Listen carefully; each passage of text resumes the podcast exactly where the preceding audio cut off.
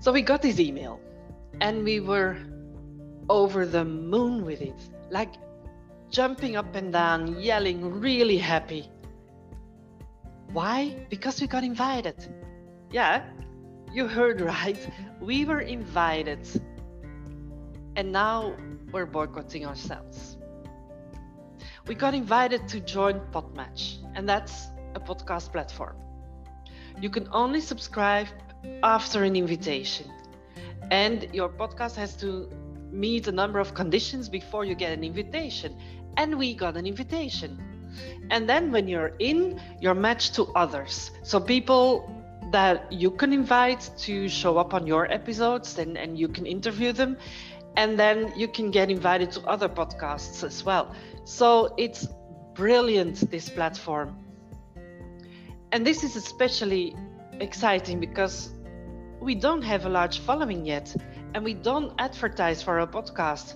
We mention it on our website and on our social media once in a while, but there we're also building our audience. So, yeah, we were picked up out of nowhere. It's insane. And what do we do? Nothing. We didn't sign up yet. We're both stalling, although we know that we want to and we should do this. So, are we boycotting ourselves? I thought we had this behind us the uncertainty of are we enough to be part of this? Did they really invite us or did they mean to invite someone else and things got mixed up? You know, this kind of self talk. And I'm sure you're familiar with it. If we are really serious about building a business and helping others with our knowledge and experience, we have no choice but to join the Podmatch platform. No more excuses dive in the adventure and enjoy the ride. You know, while I'm talking about this, I think, oh, come on, grow up, will you? Get over yourself. It is not about you, it's about what you can do to help others.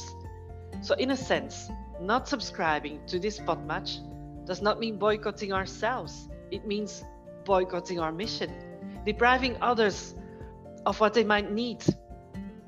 This might be the beginning of something beautiful, and we have an obligation to show up.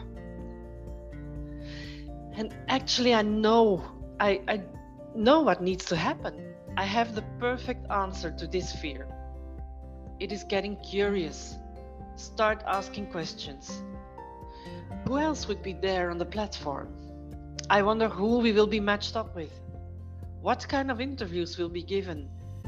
What kind of questions will they ask us? What part of the world will these podcasts be from? Asking questions is the best way of moving past fear and taking the necessary steps to come out of your circle of comfort. So, we are going to grab this opportunity. Be prepared to hear some new voices on our podcast in the future. We will make sure that it's worth listening to.